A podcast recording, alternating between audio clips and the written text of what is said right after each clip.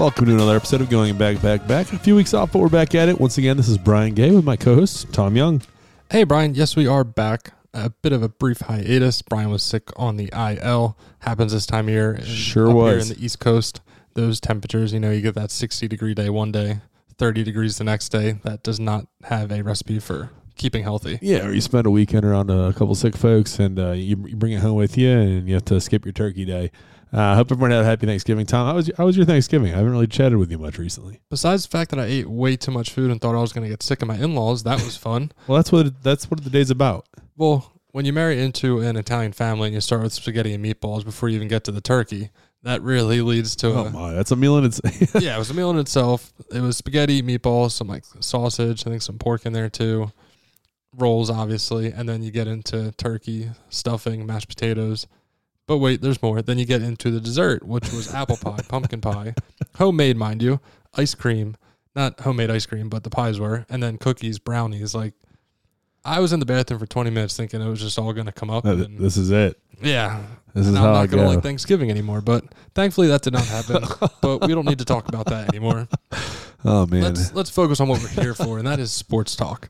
Sure. We love our sports, Brian, and here we are um, set to recap the week of November 26th to December 2nd.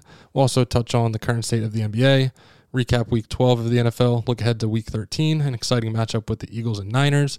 Obviously, touch on those weekly stories, and then also since we haven't been back since the MLB awards were announced, we'll try and get to that tonight as well for y'all.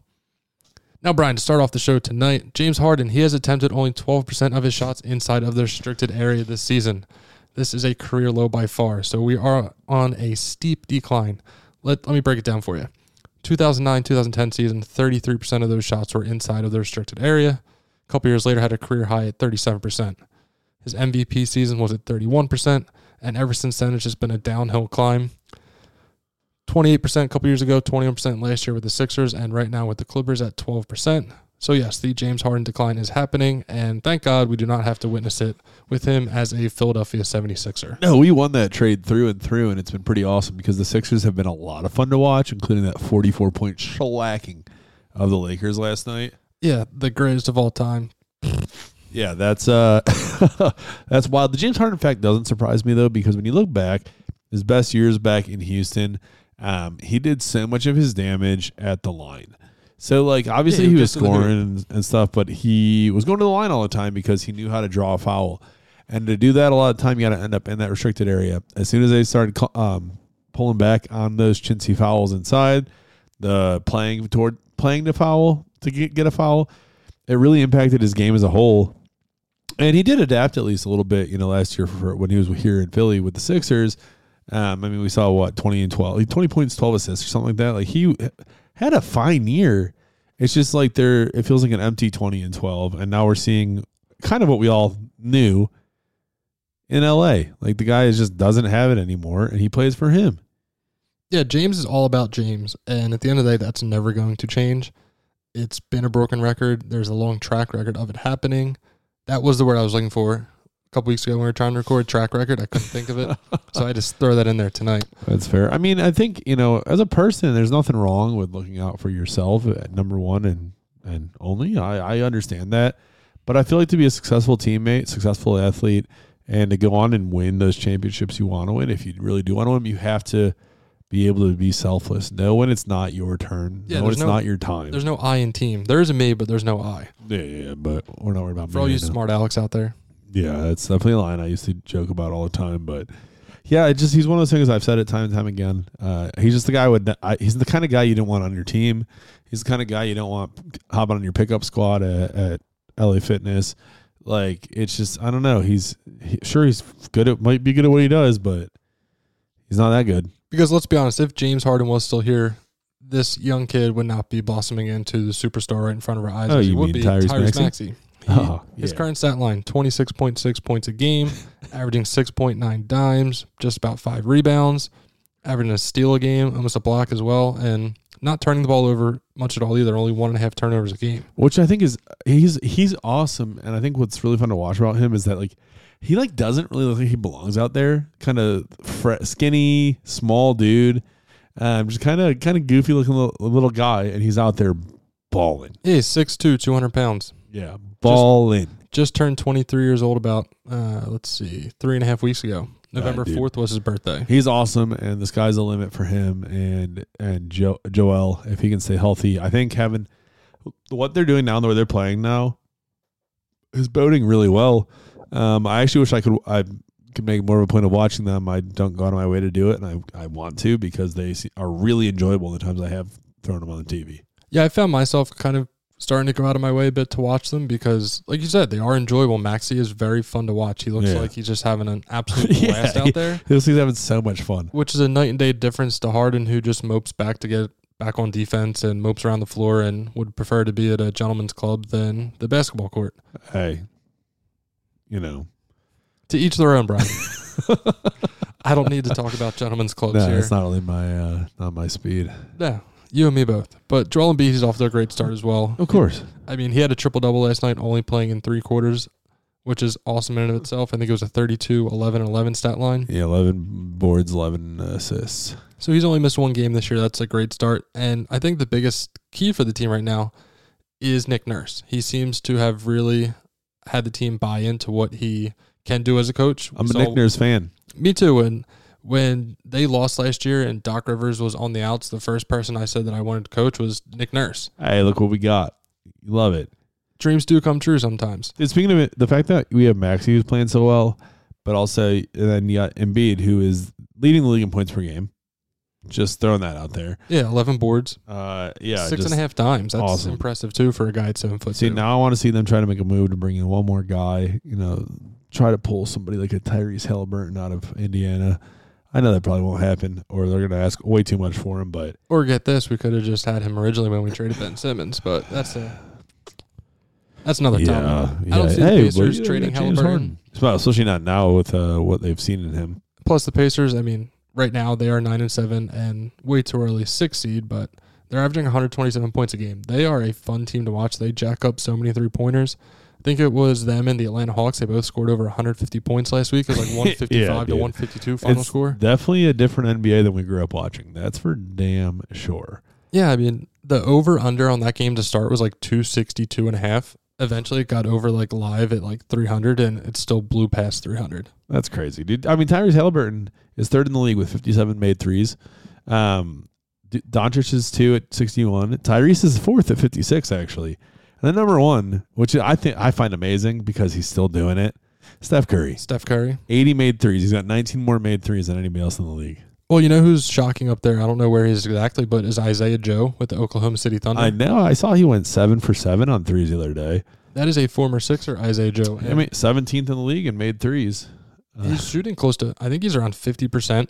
Uh, yeah, he's made 47 threes on the year at a 48.5% clip. That actually puts him in pretty good uh, territory. So, leading the league in three point percentage is actually Kevin Durant at 52.2%, 35 for 67. That's pretty nasty. It's, Well, that's just an efficient ball player right there for you. He it's actually cool to see him back when he shoots, you again. know it's most likely going in. Yeah, Isaiah Joe is actually third in the league in three pointers made, uh, and three point percentage. Um, believe it or not, number two in three point percentage in, in the NBA right now. Number two is a Philadelphia 76er. Robert Covington. Not even close. Well, not not even close. He came over in the same trade. Nick Batum. Ah, Nicolas Batum. Nicolas Batum has made 50% of his threes this year, 19 for 38, shooting 55% in general. So it looks like he's taking on a big, more of a uh, catch and shoot role from what I'm looking at here based on his stats. Which makes sense. I mean, it's that's the good thing about Embiid. He usually commands a double team, and if you can be that open guy who knocks down that three pointer, a la what they were hoping for from PJ Tucker, Sure.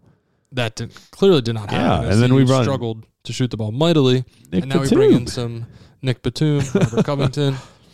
You got um, Marcus Morris that came over in the trade too, and then Kelly Oubre, which Uh, that's a story in itself that I don't Oh, think we've yeah. really touched on. Like we haven't actually all. happened there. I'm not no one sure. really knows.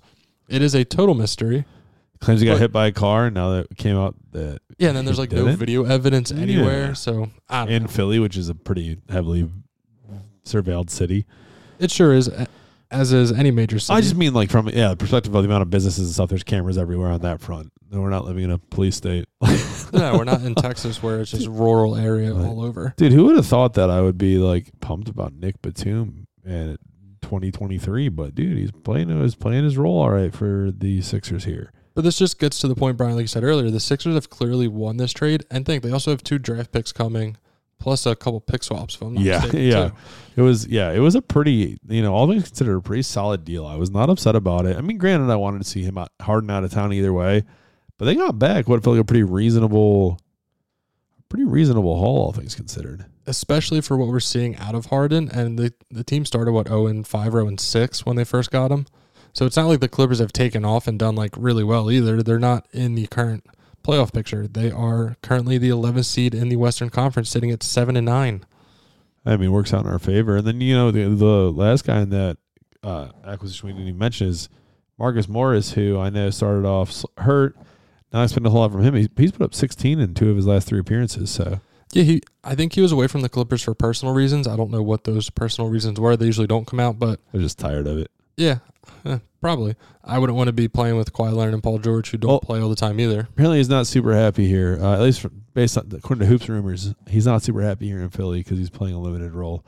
But I feel like that should be expected, dude. You're, I don't know. Just Yeah, at the age you're at, Yeah. that point in the career, oh well. Oh you well. can't please everybody, Brian. Hey, that's all right. I'm very well aware of that. Um, all right. So, Tom, we got a lot of lot of football going on. A lot of football. We sure do. Been been a couple weeks since we recorded, but I don't think we want to go too far back. So let's just stick with Week 12 and Yeah, that's fine. highlight some Thanksgiving game ma- Thanksgiving Day matchups. Everybody thought the Detroit Lions were probably the well record wise they were the second best team in the NFC, but I don't think anyone had them in front of the Niners. Maybe the Cowboys, but not in front of the Eagles either. But they end up laying a stinker and lose 29-22 on that 12 o'clock game Thursday Yeah, afternoon. I think th- that was uh that what I mean the Packers, right? Yeah, the Packers took it to them. Uh, th- another, I think that's what I've noticed a lot about football this year and this weekend. Really showed a lot of that is just how it, and truly any given Sunday or I guess Thursday in this case, because the Packers have laid a number of stinkers themselves. Lions have been pretty dominant, but like you know, it, it's any it's the NFL. It's anybody's game any weekend.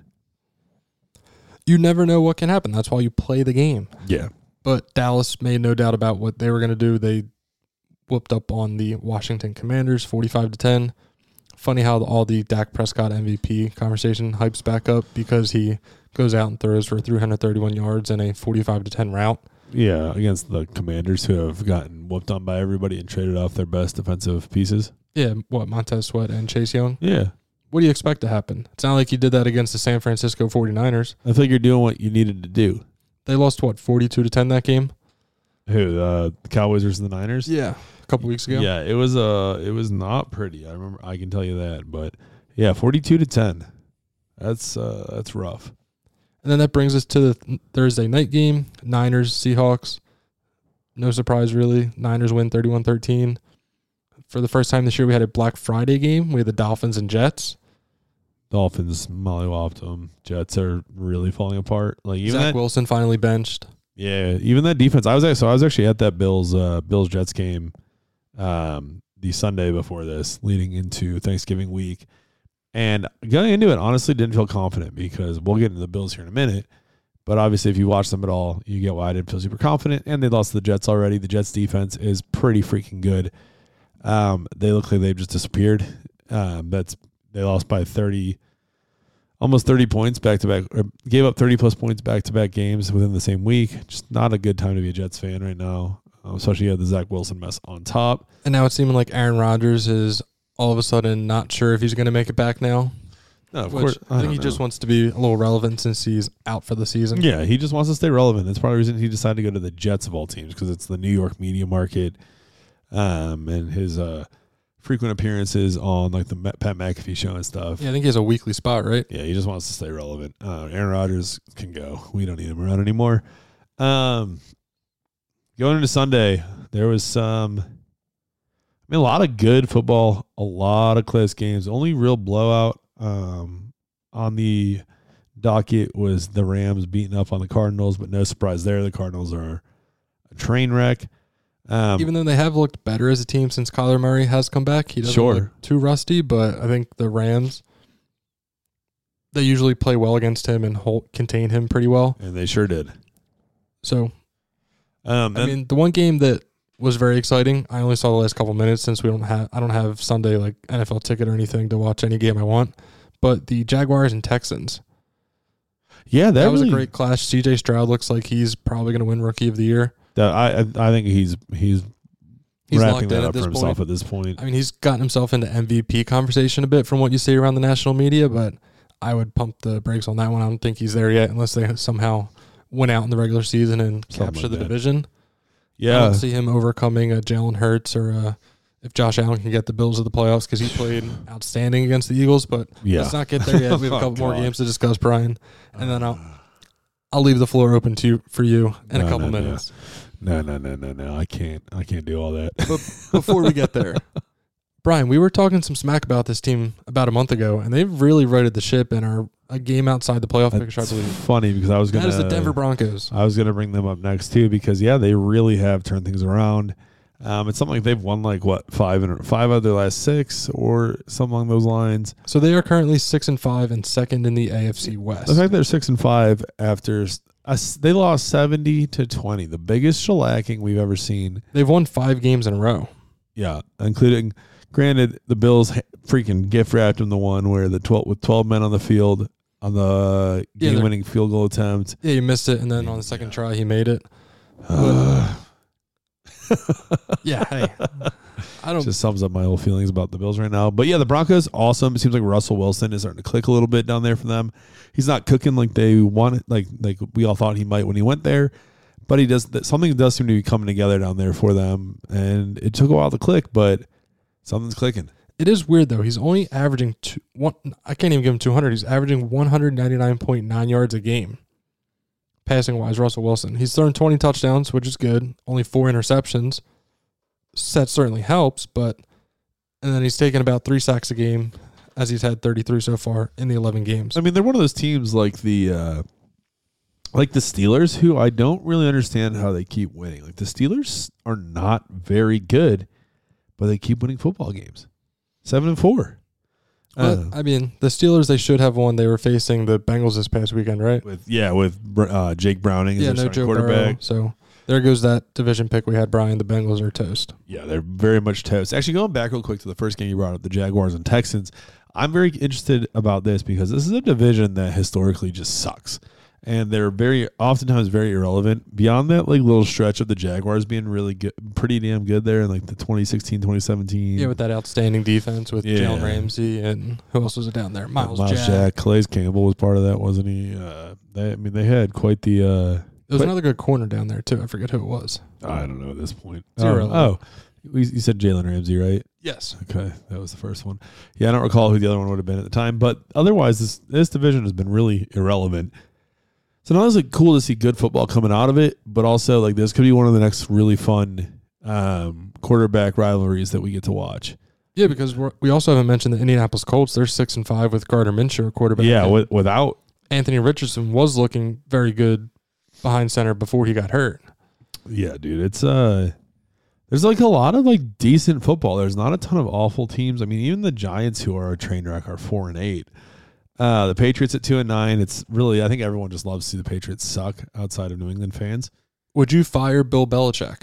Yeah, I would fire GM Bill Belichick. I would not fire Coach Belichick. Yeah, I don't. I, I think though, I don't think he would allow himself to be relegated to not being able to do both, Right. having done both for so long. So I think you have to fire both.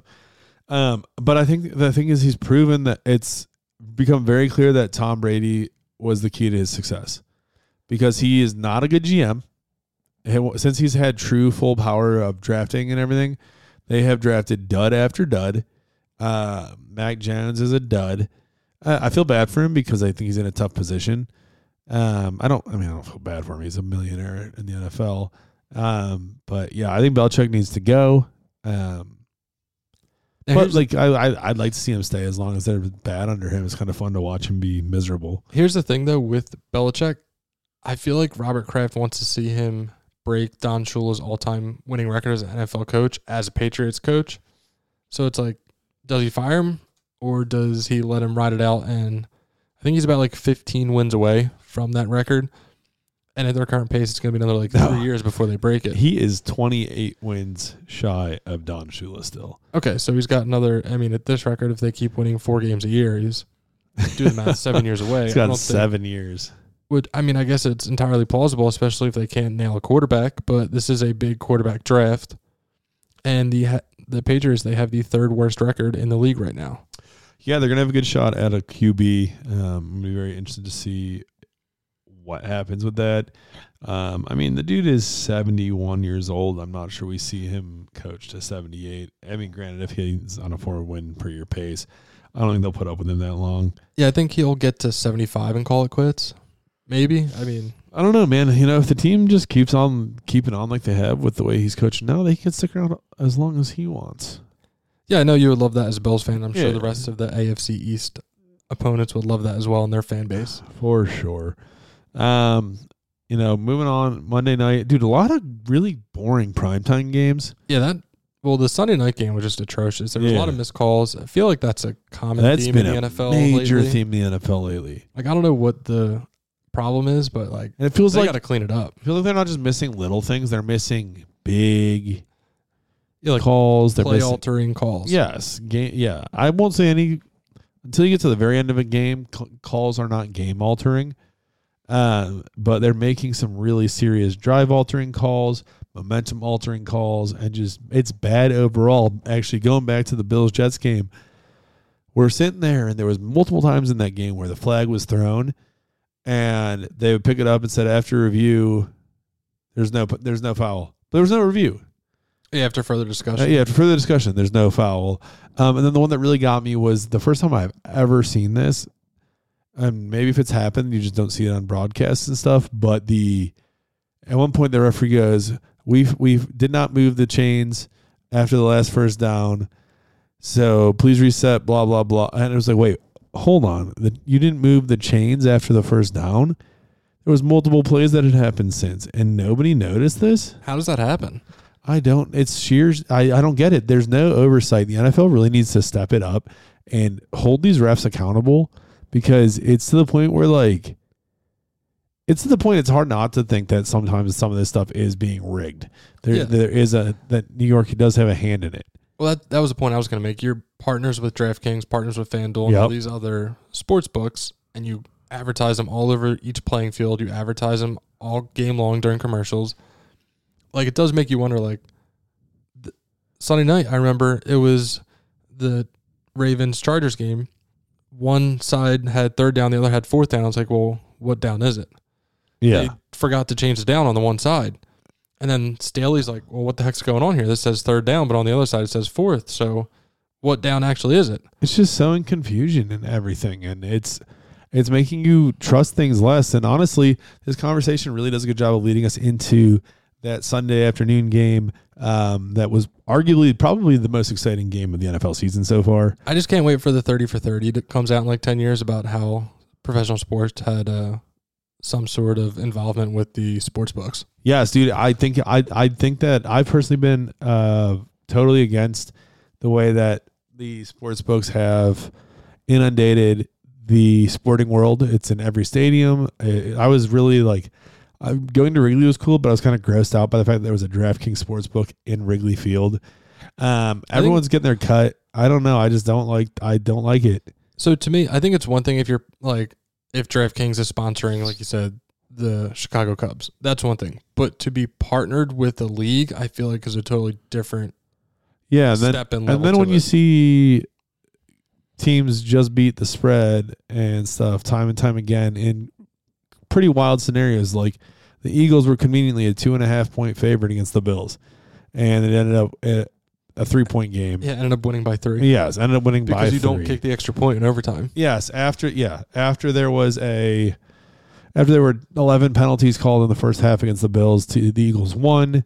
Um, you know, I'm not and I'm not going to this game like I didn't go to the game, thank God. That would have been miserable between the rain and just dealing with Eagles fans. I didn't realize how bad the weather was. Like, No, torrential downpours. we were in the apartment all day and I wasn't even thinking about it. Yeah. And like I turned the Eagles game on and it's like raining. I'm like, it's raining outside. It, and it wasn't too too bad around here, but down there it looked yeah, it seemed like it was torrential. torrential. Um, but the it was the most lopsided officiating I have ever seen in an NFL game, and it was all a lot of calls that didn't impact the game, and then stupid things. Um, you know, the big one being the horse collar slash intentional grounding that was called. Um, that took them forever to, to deliberate. Well, that shouldn't. If I remember, it wasn't. They eventually came around to intentional grounding, right? Yeah, it, but it shouldn't have been because there was a literally, receiver right. yes, it literally right hit there. a guy in the feet. Um, if anything, I mean, obviously slightly biased as a Bills fan, but like it definitely was a horse collar because yes, Reddick did grab the front of the jersey, and that's totally fine. But he was not actually pulling him down at that point. It wasn't until he got his hand in the back of the jersey there right. that he brought him down, and that to me sucks. Um, I don't love it, and in the end, the refereeing it always seemed, in my opinion, to happen at points that bailed out the Eagles or killed momentum for the Bills when they were putting their foot in the gas and trying to pull away from the game. But the Bills also made a number of crucial mistakes, missed field goals. There's two Um, missed field goals, right?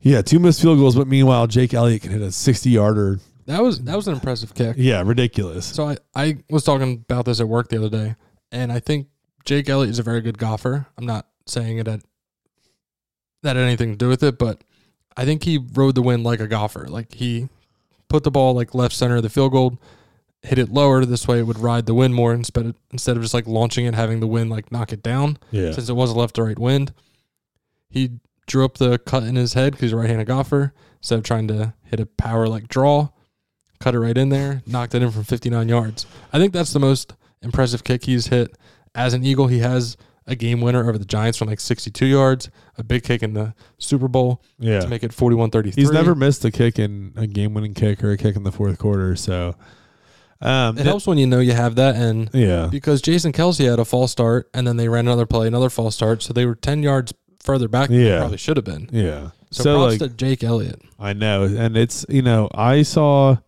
as soon as the Bills scored their touchdown with like two, like just under two minutes left, I knew that they weren't winning the game because you get, I, I've seen time and time again, especially under McDermott's leadership, I've seen this team, um, do that. They get ahead. They they get a go ahead score, and then it comes down to losing at the end of the game or going to overtime where they are like zero and six under or zero and seven under Sean McDermott, and it always ends up being stuff like And and this is what it all comes down to. Or I know there are people out there, friends of mine, that thought I was just being a salty Bills fan when it came to the officiating. I was just pointing out the officiating was awful and very much benefited the Eagles as it has for a lot of this year. Um, but it really came down to execution by the Bills. Two missed field goals. Um, James Cook dropped an early pass that should have been a touchdown. Gabe Davis and Josh Allen um, Yeah, they weren't on the same page in overtime there. there. And overtime, if he turns right, that's Yeah. a touchdown game over. Yeah, and then there's things like there's a lot of stuff that Bills fans are really mad about. A lot of us are calling for McDermott's head at this point because we're tired of it. He clearly does not know how to manage a game well. He's too he's afraid to be to do the risky play ever. Ever. I think that's He's- why Eagles fans love Nick Sirianni Yeah. and the coaching staff there is because if it's fourth down, they're most likely going for it. If they're in an, you know, if the ball's at like the 45, they're going for it. yeah. Even And- if it's on like their Yeah. own 30 and it's fourth and one, they're going to do the tush push, brotherly shove, whatever you want to call it. I bet week. you that's banned after this year because like you can't you literally can't stop it. It, it well, so that's the thing.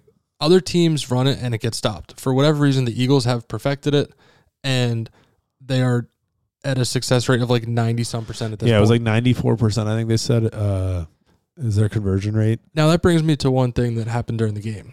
Um, you'll have to help me out with his first name, but Phillips, number ninety seven, I believe. I can't stand the guy Jordan Phillips. Yeah, Jordan. So Jordan Phillips, he seemed to be the guy that's on your team that you like, but if he's on the other team, you despise. Dude, he's on our team and I can't stand him anymore. because he absolutely blew Cam Jurgens up when they went to run the play on one of the first like tush pushes. Yeah, He went like offside and just like way threw him back. offsides. Yeah, so he has made a. He he, seems a bit of a dirty player because he also got into it on another play with Jurgens. he too. also yeah he was also one of the guys involved in the altercation with the fans after that the was game. my third point I was going to bring Uh, up about him. But dude, so he so Jordan Phillips is a weird story. So we he signed with us back early on in the McDermott Beane era, uh 2017, 2018, and he had a crazy breakout year as a defensive tackle, had like eight and a half, nine and a half sacks, something like that, and was just a monster. So he went and signed a pretty decent sized contract with Arizona after that. Didn't do a whole lot. Came back here. And we were we were pumped because he played well for us, but everywhere else in his career he didn't play very well. And since he's been back, he's just a dick. Pardon my language, but like, there's been it, it seems to really be this year specifically too. He's been a, not a nice person. No, yeah, every game. It seems like every game there's one 15 yard penalty of some sort or ridiculous unnecessary penalty on him. He gets into it with guys when he shouldn't be. I really can't stand him. He needs to go. I, McDermott's all about benching guys when they mess up, but for some reason this guy keeps getting a pass. One maybe because it's he's 6'6", 340 pounds or whatever. Yeah, I mean, he looks like a large. He's huge. He's massive, but like he's he's nothing but he's a detriment to the team at this point, and I I don't I don't appreciate it. I don't like the guy. Uh, I don't like what he's doing. I I don't. I'm sure he's a nice enough guy, but I don't like what he's doing. Yeah, It's all- unfortunate. All you see is the negative stuff on the field because that's what's getting highlighted. And as a Bills fan, you're like, well, this guy's just making us potentially lose games because of the way he's acting out there. He's a super don't want him personable guy. It seems like he's a super nice guy. Like his personality, he's got a big personality. But like, I don't really care about that as much. I'm happy you are. Like, I, if you're a bad guy, I don't want you on the team. But also, like, I care more about what you're doing on the field than your dancing and stuff on the sidelines. Get on the field, play hard, play smart, make plays, get off the field. He's not making plays. He's just getting penalties. I can't. It makes me mad. And honestly, all this makes me mad because Josh Allen played arguably one of the greatest, ga- best games in the NFL this year of any quarterback. Um, he played an amazing game, especially that it was a torrential downpour. He outplayed, in my opinion, outplayed Jalen Hurts. Jalen just came up big and with a with a better offensive game plan than he did in the in the grand uh, grand uh, the grand scheme. Um, I just I was really pissed off about all of that, and it, to me, it was kind of the straw that breaks the camel's back with this Bills season because they just don't know how to get it done, um, and it's really disappointing because they have way too much talent to be wasting it the way that they are. Um, really disappointing. Like they they were obviously my they were a pick for me to go to the Super Bowl, a bit of a homer pick. Josh was an MVP candidate, which to me he still could be if he if they go on a run here to end the season, um, because he is playing amazing football. Be- Beyond the turnovers, he's leading the league in total touchdowns. I was gonna say I feel like there is one bright spot that has come out of the past two weeks for the Bills, even though they just lost this week to the Eagles. Yeah. Is uh, Joe Brady right? Yeah, they New fi- offensive yeah they fired Ken Dorsey. and Thirty-two points against the Jets and now thirty-four against the Eagles. Yeah, that Josh seems to have some confidence back. It's really cool to see. Um, I'm excited to see where the rest of the season goes, but like at this point, I'm pretty tired of where they're at. So I could go on and on about the uh, the Bills all day. I obviously don't want to do that. Um, nobody wants to listen to it. So Just to recap where the Bills are at then, Brian. You have the Chiefs. They have a bye this week, right? The Yeah. Do. So they go and face the Chiefs in Kansas City. Always, we literally have never played them at home. We've played them in Kansas City for the past like four years now. It's really annoying. Yeah, that's another thing. The NFL schedule makers like. We can go into a whole rant about that, but we'll we'll keep that short. Our NFL Um, conspiracies episode coming soon. Yes. For a podcast near you. They then go and face the Cowboys at home, Yeah, then on the road in LA for the Chargers, which can be a quasi home game since the Chargers have no home base. I'm so curious about how this is going to work out because both of these teams are so good at losing in the most spectacularly ridiculous fashions this year, and somebody's going to have to do it. yeah, so well, I mean they could tie, I guess. Oh my god. That'd be unlikely, but I Dude, I thought the Bills Eagles game might end up as a tie, and I would have been like so just so sad, so sad because at least now the Eagles losing, I've been getting harassed by people. If the Bills won, I could do a little harassing, and if we tie, then everyone just left with an uncomfortable feeling. Yeah, Like, they say ties like kissing your sister. yeah, your stepsister. All right, so with- then we got the Patriots for you, Brian, Yeah. at home, and then finishing the season up in Miami against the Dolphins. yeah, it's not exactly the easiest stretch of games, especially because you know, I mean, the Patriots beat us already. Somehow. So let's say you go three and two there over those five games. If we go three and two, the Bills don't make the playoffs. Yeah, so that's my point. I think you need to go four and one, if not five and zero. Yeah, you just need given to. where the standings are right now. yeah, you need to. So I mean, we'll see what happens, but So with the standings, just real quick, yeah, because I know we are coming up on our commercial break here. The- we're way beyond our normal commercial break. that's fine. We got nothing but time. the Bills are currently the 10th seed Yeah, in the AFC. The Denver Broncos, Houston Texans that's crazy. It's are in front of them, and then the Colts are the current seventh seed. So, tenth seed at six and six. so I think the two teams that will fall out of the playoff race, if not three, in front of them would be the Steelers, Browns, and Colts.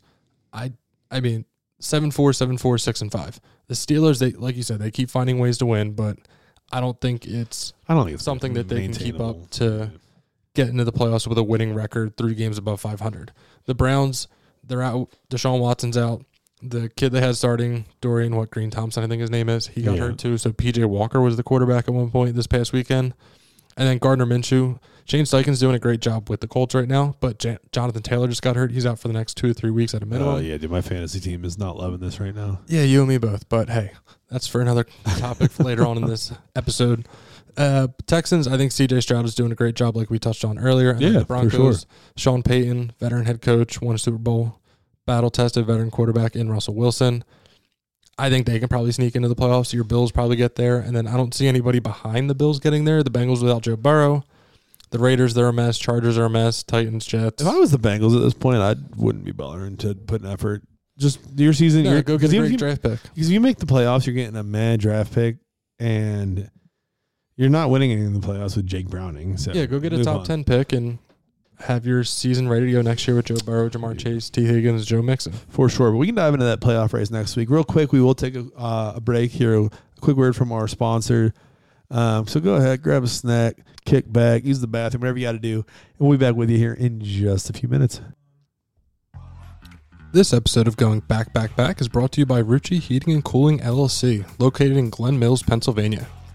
For all of your heating, air conditioning, and plumbing needs, call the professionals today at 484 849 1015.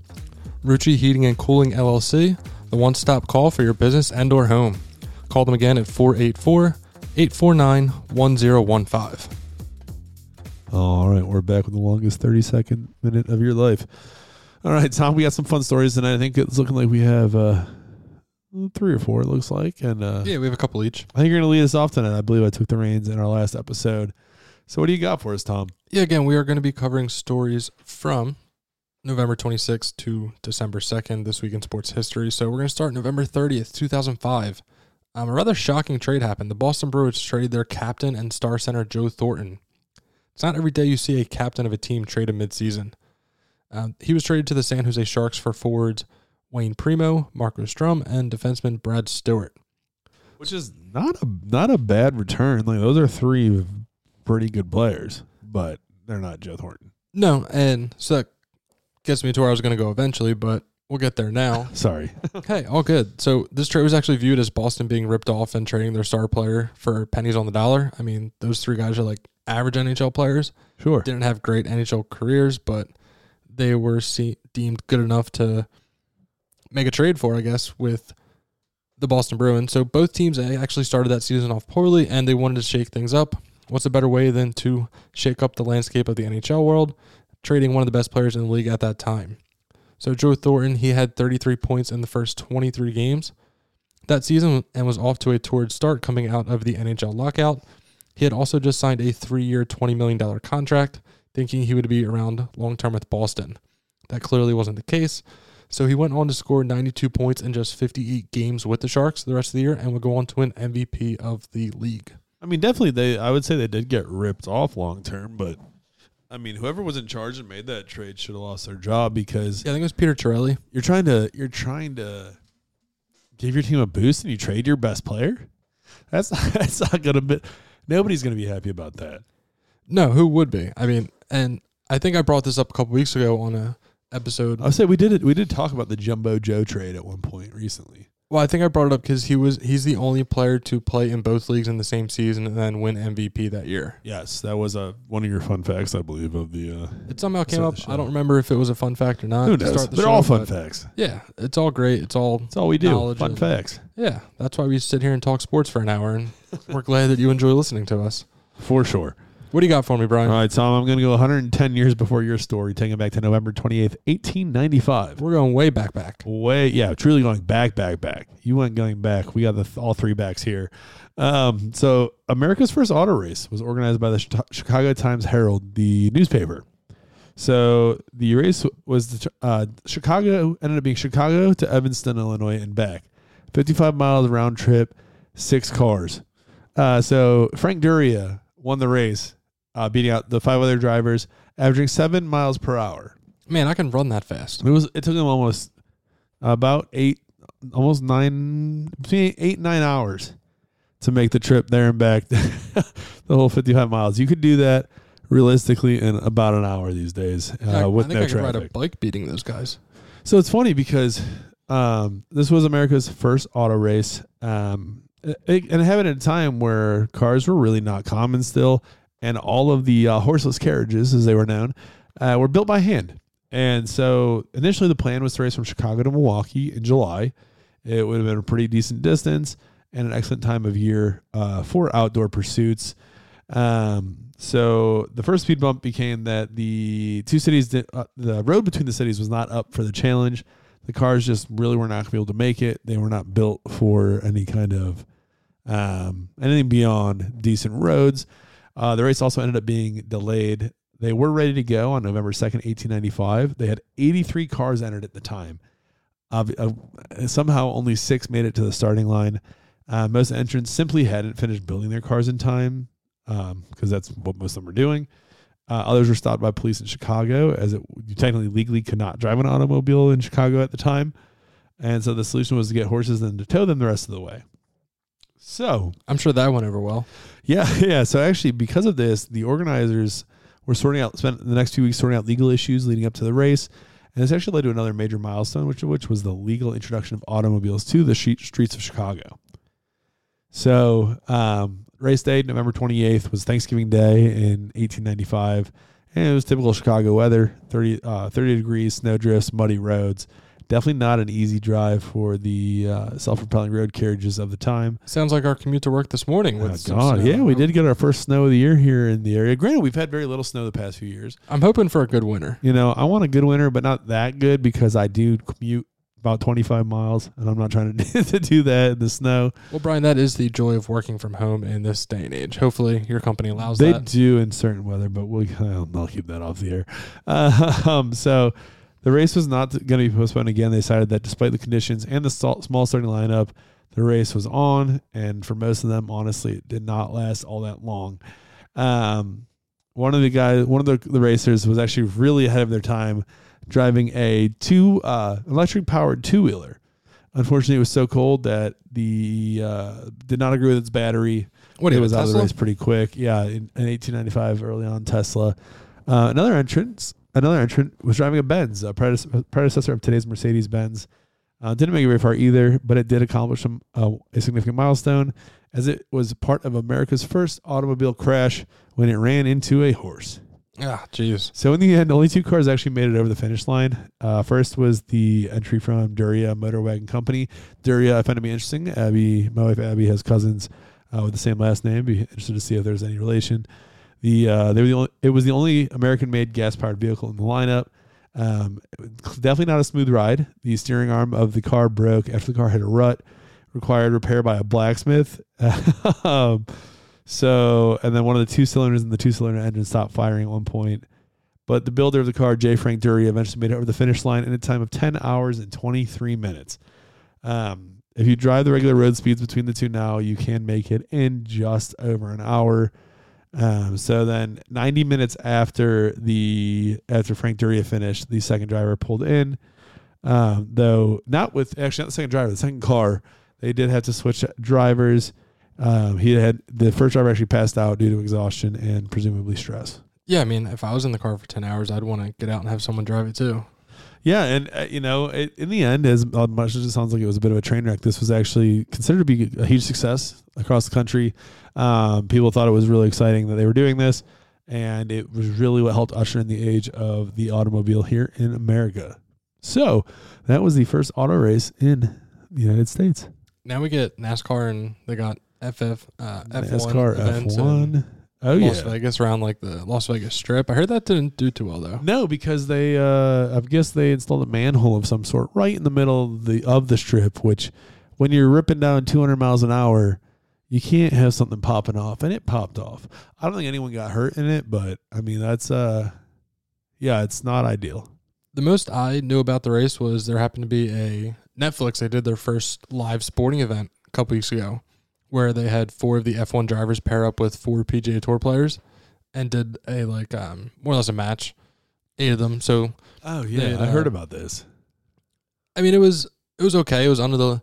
It eventually became under the lights in uh, Las Vegas out there. The first hole, it was like everybody hits the ball at the same time. Then you run over to your cart and race down to the hole and first team to knock in the putt. Uh, so it's like a true like a scramble. So that one was yeah, and you you got to play whatever shot you Sure. wanted, and like they should. I feel like they should have done more stuff with that. But like the broadcast overall was very like choppy. There was a lot of feedback on the mics from like the people hosting it. And yeah, they don't have us running their uh, their audio. No, they need a Rodecaster Pro. I don't know what they were thinking. a couple Shure microphones. Yeah, I mean, you got your setup and you're good to go. Sure, We don't have any feedback it's here. prob- probably a little more complex doing a live sporting event, but hey, I would think so. We could figure it there out though. call a little local high school game or something. Yeah, that'd be fun. That'd be pretty cool, actually. Basketball, baseball. I mean, we could do football Actually, too. Whatever. One of my coworkers is actually the uh, play-by-play announcer for the Philadelphia Phoenix of the American Ultimate Disc League. I was going to say one of my former high school um, classmates. He is now the play-by-play for the uh, Marple Newtown football football games, varsity. See, I think that'd be kind of cool. I'd love to do something like that. So, I mean, how far we've come between seven miles an hour around the track to 200 miles an hour. yeah, you could walk. You could walk there almost as fast. I mean, not really. Seven, seven is a solid. Yeah, light run. jog. Light jog, Light jog. Yeah, light jog will do it. I mean, I think I can run faster than seven miles an hour. I'm no Michael Scott running 23 miles an hour past the past the speed trap, but I, I feel like I can get seven. Wasn't it? Uh, wasn't it thirty-one? Yeah, it was something Thir- outrageous. Because I remember 31, 31. I got thirty-one, and it's just like, oh, No, the fastest guy's running like 22 miles. God, an I know hour. it's a scripted show, but dude, it's it's, it's so freaking funny. Uh, so funny. apparently, they're trying to remake that. and, No. like, bring it back out. No, please Bring it don't. back. Please don't. Please I don't don't. think- it never never goes well. Unless it's like the same exact cast and the same writers, I could be about it. But if you're gonna have like different cast members, like someone different playing Michael Scott, yeah, which I mean, they already tried to kind of do that with season nine with uh, yeah, season eight and nine with like Robert California, and- Plop and Pete Andy Bernard and- Andy, yeah, all the all those guys, and yeah, uh, not ideal, but yeah. So Tom and I are both huge fans of The Office. Um, haven't really discussed that one on- on here at all, but yeah, it's very fitting. Um, neither of us are running thirty-one or twenty-three or whatever he was running. You know, he is a superhuman. So, Yeah, I mean it's hard to argue with those results, Michael. all right, Tom, where are you taking us? All right, so it pains me that we're somehow going with another Boston Bruins fact, but You know, unfortunately, this week there wasn't a lot of like great sports stories out there. I feel like there's a lot of Canadian football league stories, which I don't know about you, Brian, but I don't care. a lot of cricket too, and you know, I don't know Canadian a whole lot about cricket So- or Canadian football. Yeah, yeah. yeah, not my forte. No, So- me neither. I was about to sneeze, but didn't happen. It's about to happen now. Yeah, so while Tom's sneezing, uh, this episode is brought to you. I'm just kidding, Tom. You good? December 1st, 1924, the Bruins, they play the first game in the United States facing the Montreal Canadiens. Um, the Bruins won this game by a score of 2 to 1. As for the game itself, it was a thriller that had the crowd on the edge thanks to the robust hitting and the fact that this new franchise held its own. Uh, so the Maroons, which was also what the Canadiens were known for before, took the lead midway through the first period before the Bruins, with a heavier, more aggressive squad, took command in the middle period. Uh, Boston forward Smokey Harris, that's a cool name, tied the game on a pass from Carson Cooper, and in the same period, Cooper then potted the second goal, which turned out to be the game winning goal. The Bruins held on for that 2 1 win and established an intimidating image that would be the team's template for decades in the future. So the Boston Post, their headline after the game said, Bruins better in rough house game. Players constantly put off for roughing it. A few players were accused of actually using football tactics. So a writer in the Boston Herald, Stanley Woodward, appreciated what he termed a fast, rough game with surprisingly rugged body checks and two near fights. On the other hand, a somewhat dubious John Hallahan of the Boston Globe raised a compelling question that merited an eight column headline.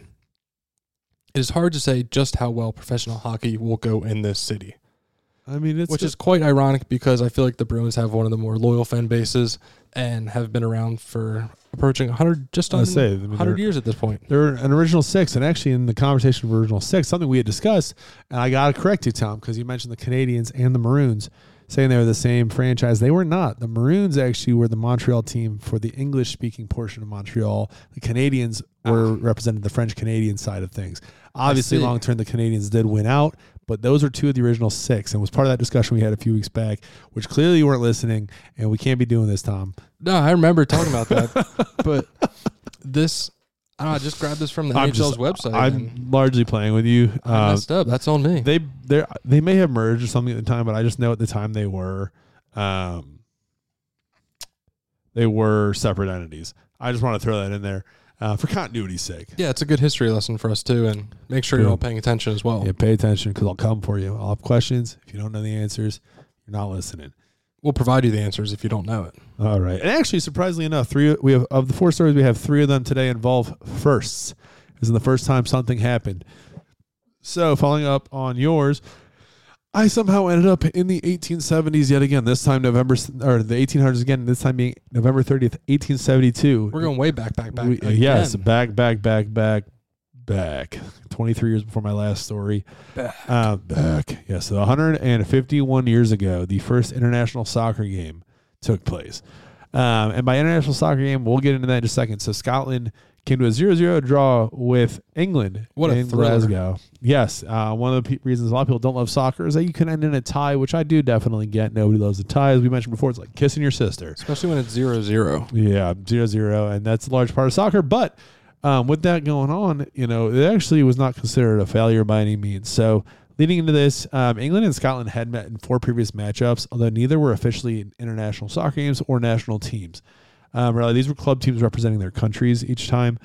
So most of the players representing Scotland in these initial games were not even based in Scotland, um, largely living in the London area. I mean, if you're familiar with the geography of London, of England, Scotland, the British Isles as a whole, it's all pretty close together. Um, but obviously, they're very proud of their heritage, very proud of where they come from. Scottish fans wanted to be represented by a team of players li- from living in and from Scotland. So there actually was hesitance by the Scots that they could put together a proper team, as they actually played soccer at the time by a different set of rules. Um, at the time, than their British Association football counterparts. So, um, so yeah, association football is a phrase you may hear uh, hear when they talk about soccer, or at least in the history of soccer. So there were slight rule variations, but not enough that it stopped this game from happening. So. Um, after all that all was said and done, both sides put together, both countries put together a side made up of their players from their nation. Um, and so on November 30th, they met up on a pitch that was very heavy, gross, wet due to the continuous rain that happened the previous three days. Um, the Scots came into the game the smaller and lighter side, and early on really managed to push their English counterparts hard. The English bigger, a little more lumbering at the time. Um, the Scots actually had a goal disallowed in the first half after the umpires decided that the ball had cleared the tape that was used to represent the crossbar. So there was no actual goal at the time. It was marked off, um, marked off with a with tape at least uh, along a bar. There was tape that was considered the crossbar, so it was over that bar. Was that goal was disallowed? That sounds even more thrilling. A I game know. that usually ends in zero zero with made up goalposts. This was 1872. You were just happy to live past the age of 35. That's true. Um, I think you'll take whatever excitement you can get. Um, so Yay, then, soccer. right. Sorry, football. So the uh, the second part of the match saw the Scots defense under pressure very heavily uh, by the bigger English forwards. Uh, the Scots played a combination, played a lineup of two fullbacks, two halfbacks, and six forwards. So in my mind, that's two on defense, two in the middle, six up front trying to score. The English played with only one defender, one halfback, and eight forwards. Um, so at the time, three defenders were actually required for a play to be onside. So the English system was set up to just try to create offsides, which I don't know how that was called in the past. I don't know how it was enforced if they took you off the field and shot you. I don't know. 1872 was a lot, a way different time. Yeah, man, they probably had swords and back then, like guns. Off were with his head. Yeah, So Scotland break actually, out the guillotine. yeah, there's just like guillotine on the sidelines. Like, Here we go, off with your head. So Scotland actually came close again to winning the to winning the match. Where towards the closing stages, a shot from Robert Leckie landed uh, on top of the tape. So although it ended scoreless, it was said to be the greatest game of soccer soccer Scotland had ever seen. Although at that time it, it was only 1872, um, so it really doesn't say a whole lot about the greatest game they've ever seen. It, I mean, one could argue it could still be the greatest game they've ever seen. it could be. I mean, I know over the years there's been some. Uh, there's been a lot of advancements in the game. I mean, Scotland's still not exactly a force um, in in the sport, but you know, I think we actually worked in their favor, uh, although being kind of the smaller, um, smaller team in this was that they their team was actually they all played on the same club team as well. So these guys knew or were more familiar with each other. But it doesn't sound like at the time there was no passing in this game. So it sounds like once you got the ball, you try to take it all the way yourself. Then they would stop you and they would run it back. There's no evidence that there was a single pass made in this game. Um, Makes sense. I mean, when you got eight forwards on offense, just take turns running up there and try and score. yeah, and you know what? I I'd be curious to know what that looked like. Um, I don't see any uh, vintage soccer teams around. I'm familiar with vintage baseball. Um, there are there are organizations that play baseball by the rules of the 1860s. Uh, buddy of mine, good buddy of mine, Matt, uh, plays for a team down in uh, Delaware, the Diamond State Baseball Club. Um, and I, I've seen it. I've actually, I played with him. It was a lot of fun. Um, but obviously, a very different game. I'm curious what this would look like. And just a fun little fact: the captain for the English team was a man by the name of Cuthbert Ottaway. Cuthbert, C U T H B E R T. That just goes to the top of the baby name list. Cuthbert Gay. I'm gonna write that one down. You could have it. Sounds probably sounds better with young anyway. So that is the story of, at least part of the story of the first international soccer game. Well, Brian, you don't remember the classic 1983 game between Scotland and England? No, Yeah, me neither. I was waiting for you to actually throw a fact at me. no, I have no game there. I don't. That's a made up year, made up game. You got Just- me. Getting to the point that 1872 is probably the most memorable game in Scotland England history. Yeah, you know, it's uh I mean, it's one of those things where it's like uh, an abbreviated history of the excitement or talent in the sport because I can't imagine there was a whole lot of pla p- places playing soccer at the time. Um, it was still very new, all things considered. So, you know, you probably only had a few countries playing it at that point, which I think also explains. I mean, in general, explains why maybe we don't talk about cer- certain sports more than others. Like cricket, super popular worldwide.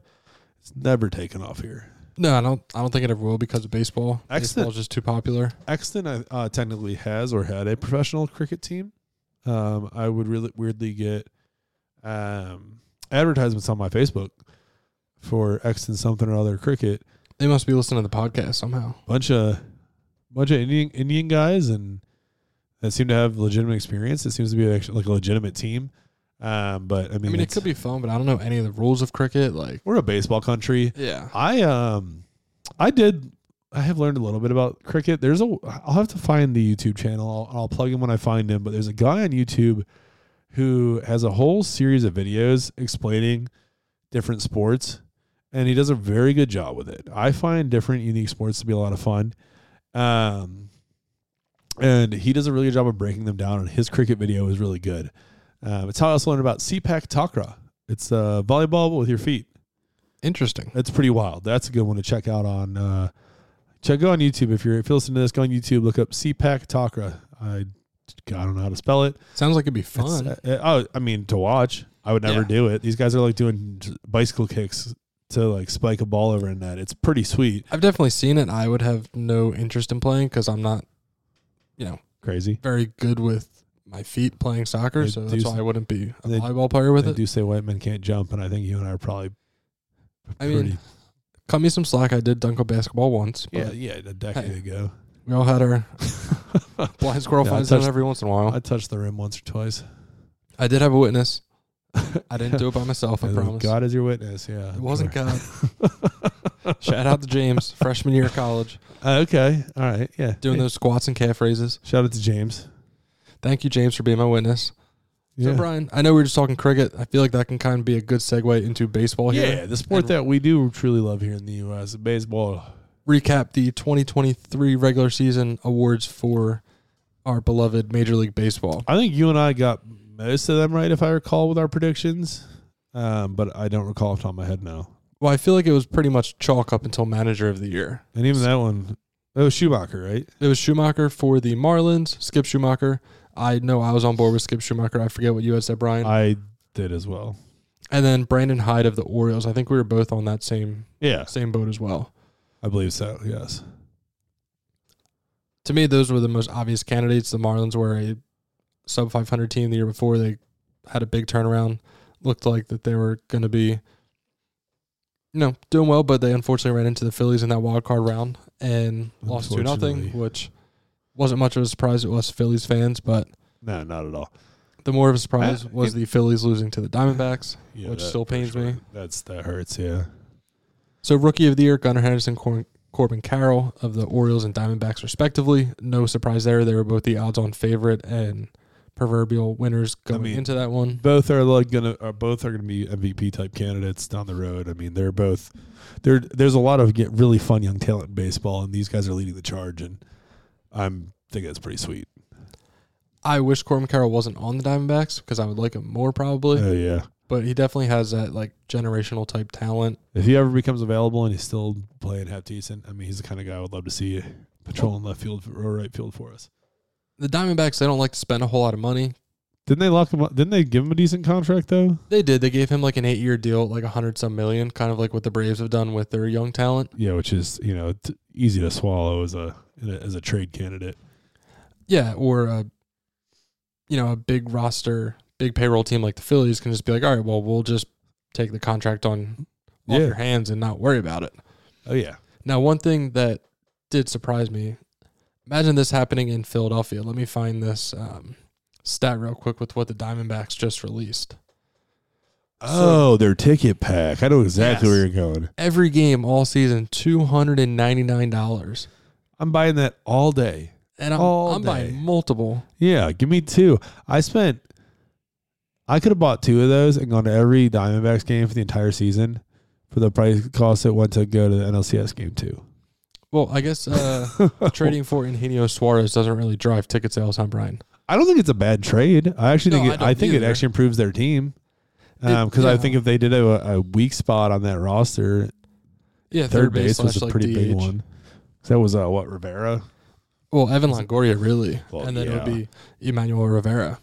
dude. Evan Longoria is a crazy one too. There was that whole stat where like the last time he had been in the playoffs was 2008 against the Phillies. Yeah, I think it was World like Series. the the widest gap for World Series appearances from 2008 to 2023 yeah. He's the player. He's the last, the last player, active player remaining from the 2008 World Series. in the MLB altogether. Yeah. saying? Oh yeah, makes sense because all the Phillies guys are retired, and I can't remember any of the Rays guys still being in the league. So a lot of David respe- Price would be the closest one, but I think Yeah. he retired this past year or just wasn't active this season. something like that. A lot of respect for Evan Longoria. I feel like he's been a class act, uh, really solid player his whole career. Uh, just did it kind of quietly in smaller markets. Yeah, well, I mean, he started with the Rays and went to the Giants, and now with the Diamondbacks. I don't remember him. Which I mean, San Fran's not not like a small market per se, but like they don't get a ton of attention. I mean, they Which ha- is crazy because they have the Golden State Warriors right there in San Fran. yeah. But I think so you would think it's a big market. Honestly, I feel like though it goes, it's some combo of Warriors, Niners are the top two teams in that area, and then the Giants. But I also like the Giants do have a loyal fan base out there. Like, you know, I'm, I mean, growing up. I mean, we we watched some really good teams go through there. Some really solid. yeah, they won three World Series titles. I mean, they had one of those the nastiest pitching rotations of all time with, uh, Yeah, Tim Lincecum, Matt Cain, yeah, Barry uh, Zito, towards like the end of his career. Yeah, Zito didn't Bu- didn't Baumgartner, Madison Baumgartner. Bumgarner, he was the one who won then their last World Series, being their top pitcher. Yeah, but wasn't he like? You said Matt Cain, right? Yeah, I said Matt- Matt Cain. Matt yeah, Cain, Lincecum, Matt Lincecum. Cain. Yeah, dude. They were uh that was a team there. That that was a heck of a uh oh, one of the uh was it Hudson or Mulder went through there? One of the It was Barry Zito. There was another guy that they had at one point, one of like the bigger a bigger name later in his career. I know Zito because Zito went over from the A's. Um but they they feel like they had Wasn't Jake Peavy there? I don't remember. What year are we thinking? 2012? One- Yeah, 2012 would have been one of them because it was what 12 and 4, 12 and 14, So they won 10 and 2010, 10 and 2012, 2014. Okay. 10, 12, 14. Because 2010 is when they beat the Phillies in the NLCS. Uh, okay. All right, let's see. Pitching staff. So that they had Hunter Pence. They had Brad Penny. There's a name for you. Red Penny. Um, I remember him from his Marlins days. yeah, Pablo Sandoval was on that team. Yeah, Barry Zito, The Panda. Ryan Vogelsong, Aaron Rowand, was he on that team? Aaron Rowand. Or was he a Philly at the time? Wasn't he a Philly Yeah. as well? In 2012, I think Rowand would have been out of the league at that point. Yeah. Aaron. Rowand was on the Phillies from like 05 to 07 Dude, I don't even remember. or 04 to 06. My uh I'm good at keeping track of like the time and uh, the day to day. Uh my perception of how much time has passed since back then is uh way skewed. It's all blurry. Let's bring up his baseball reference page real quick. Aaron Rowand. I didn't see any other big names that would have been on that uh, team there. So Aaron That's Rowand was fair. on the team on the Giants from 2008 to 2011. So he would have won a World Series with them in 2010. What what year were you looking at? Uh, I looked at the 2012 roster. Okay. So Barry Zito was on that roster. Brad Penny was the other kind of like I guess that might guy towards one the of end of his career at that point, along with Bumgarner, Lincecum, Matt Cain were all on the roster as well. Okay, yeah, Jer- Hunter Pence, Buster Posey. Oh Brian Wilson in the bullpen, Sergio Romo. That Yeah, I'm looking at 2010, but yeah, Z, uh, yeah, Then you had Jonathan Sanchez, Cody Ross, I think it was, who lit up the Phillies that series. for what 2012, 2010. 2010. Cody Ross, yeah, in the outfield. Yeah, two outfielders on this team as well: Pat Burrell and Aaron Rowand. 2010. Yeah, I remember Pearl. I don't did not remember Aaron Rowand being on that team. that's funny. I do. That's the one I remembered. I mean, but they're. all- I mean, looking in their infield, the uh, Sandoval, Juan Uribe, Edgar Renteria. Uribe killed the Phillies that series too. 2010. They lost in six games. I was at Game Six when the Giants clinched to go to the World Series. Oh, really? Philly. Oh man, That was a rough game. I mean, the Oh. Phillies started up um, winning. They were winning early in the game, and I remember Chase Utley got plunked by Jonathan Sanchez in like the first or second inning, and the bench just cleared because of it. And then the whole stadium was just chanting Sanchez, and it was electric. It was awesome. But then I think Cody Ross or Juan Uribe hit a, like a two-run homer that game, and next thing you know, the Giants are winning, and now they're celebrating on the field and going to the World Series you know who the starting catcher was on that uh, that Giants team. in 2010. Yeah, Um, at least to start the year. I don't. I just think it's funny that Bengie, it was Bengie Bengie Molina to start the year, but they had a young catcher by the name of Buster Posey hanging in the wings, who actually ended up playing more games of catcher throughout the year than than uh, That's right. I forgot Bengie Molina did. But He was one of the three Molina brothers in the league. yeah, the fact that look at this lineup, starting the opening day lineup for them, and then the fact that they won a World Series is wild. Their opening day lineup: John Bowker, never heard of him. Mark DeRosa, fine career. Aubrey Huff, fine career. Bengie Molina was their cleanup hitter. Edgar Renteria in the five hole. Aaron Rowand, Jonathan Sanchez, no clue. Pablo Sandoval, Juan Uribe. Was Sanchez the pitcher? Is that who we're talking about there? No, Jonathan Sanchez was a Yeah, was he their second baseman? second base. Yeah, that's what it's looking like. Yeah, he was a second baseman. Um, How he has all his info on him here. Where is his position? I literally have every stat for his whole freaking career except what position he played. Um. Oh no, he No, was a, he was a, he was a pitcher. Freddie Sanchez is a second baseman. Yeah, this this Jo- uh, Jonathan Sanchez is this spot had it wrong. They had Jonathan instead of Freddie. Freddie's on this list too. So actually, in the end, they got the most. Their their lineup that seems to have been the fi- really finalized would have included Posey, Hu- Buster Posey, Aubrey Huff, Freddie Sanchez, Pablo Sandoval, Uribe, and then Burrell Rowand and Schierholtz, Nate Schierholtz in the outfield. That's a, that's a much better lineup than they started the year with. Another former Philly, Nate Schierholtz. Oh, really? I didn't actually know that. He came over when we traded Hunter Pence to Huh. the Giants. He came over along with Tommy Joseph, and I feel like there's another piece, but I'm not going to remember who the either. third All right. piece was. Back to the baseball awards. So we knew the manager. We guessed the managers right. We got the rookies of the year right. Cy Young, we both had Gerrit Cole. Yeah, that was obvious. I think we both picked Bar- Blake Snell as well. Yeah, Snell made sense, and then the we didn't agree with it, but we knew it was going to no, happen. and then the MVPs were obvious. Acuna and Ohtani. Yeah, so honestly, pretty uneventful, all things considered. No, no surprises there. But I mean, when the best are as good as they are, it's. Pr- I think. I mean, the Cy Young was the most debatable. I think of the bunch. in The, The NL. NL Cy Young. I don't think the AL was. Gerrit Cole No, definitely no. had the best year over there. No, the NL Cy Young for sure was the one that was was debatable. And I feel like the guy who probably had the best case for it, besides Blake Snell, was probably Spencer Strider, and he wasn't even one of the, yeah, wasn't the three even on the list. I don't get it. Doesn't make sense, but hey, Those are the baseball writers for you. Hopefully Yeah, that not- gets figured out. yeah, not my decision to make. Um, yeah, speaking of baseball writers, Tom, I know we were talking about a little bit, but I'm uh, I'm about three quarters of the way through the book Moneyball. Uh, very interesting because it really shows like these guys were the first ones, the A's of the time. If you've seen the movie, obviously you know more that you you know where this is going. But those are really the first guys that really took seriously these deeper stats that we see everywhere now. Um, you know, up until that point, it was all hits, runs, batting, batting average, home runs. That's all anyone cared about.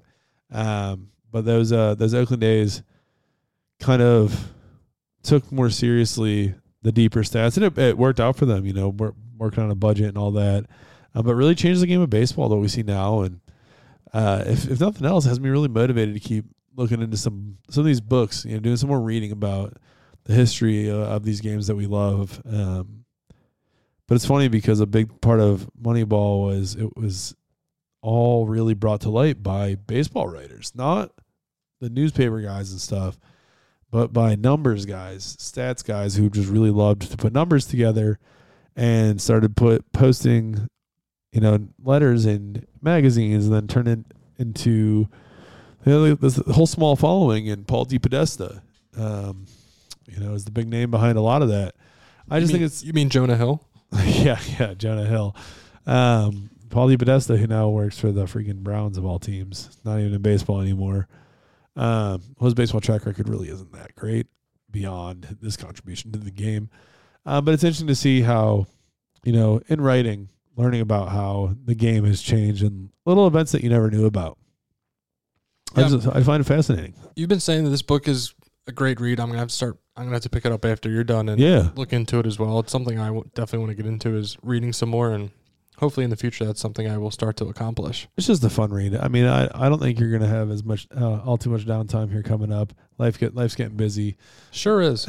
um, I know. Uh, like I said, I was hoping to invite you. Uh, for those those of you listening that don't know, uh, this coming Saturday is the Coatesville Christmas Parade, and yours truly has been asked to be the wrangler slash handler slash driver for none other than one of the biggest celebrities in Philadelphia, the Phillie Phanatic. Uh, I get to spend a few hours with the big green, uh, the big green bird. yeah, the big thing green guy. big green guy. And that's gonna be a lot of fun. I wanted to bring you out, but you know, life gets in the way.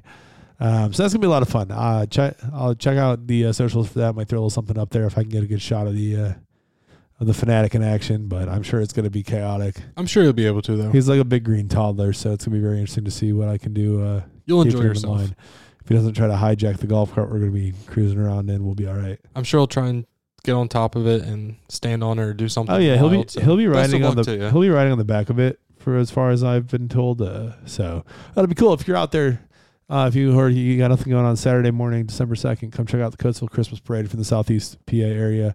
See your boy hanging out with the fanatic. Uh, a lot of fun uh, floats and floats and activities, church choirs, uh, local politicians, local celebrities. You name it, they'll have it. Oh yeah, the Eagles uh, pep the Eagles pep band and the 70 Stixers, the Stixers. They're uh, 76ers, no the Stixers. They're uh, the 70 Stinkers. Whoever it is, their uh, their drum line or whatever is gonna be out there as well. So that's gonna be a good time. But I'm just excited to do uh, get some one on so to get some FaceTime with the the man, the myth, the legend, the uh, the fanatic. Yeah, you'll get to meet the people of Coatesville, so I'm sure you will have a great time. I'm not even worried about them as much. I just want to hang out with the fanatic. Just kidding. Looking forward to it. But Tom, you got anything to add for us before we uh, we sign off here for the uh, for the for the day for the No, just So- a recap from last episode. So if you did not know that movie quote, that was from Rush Hour.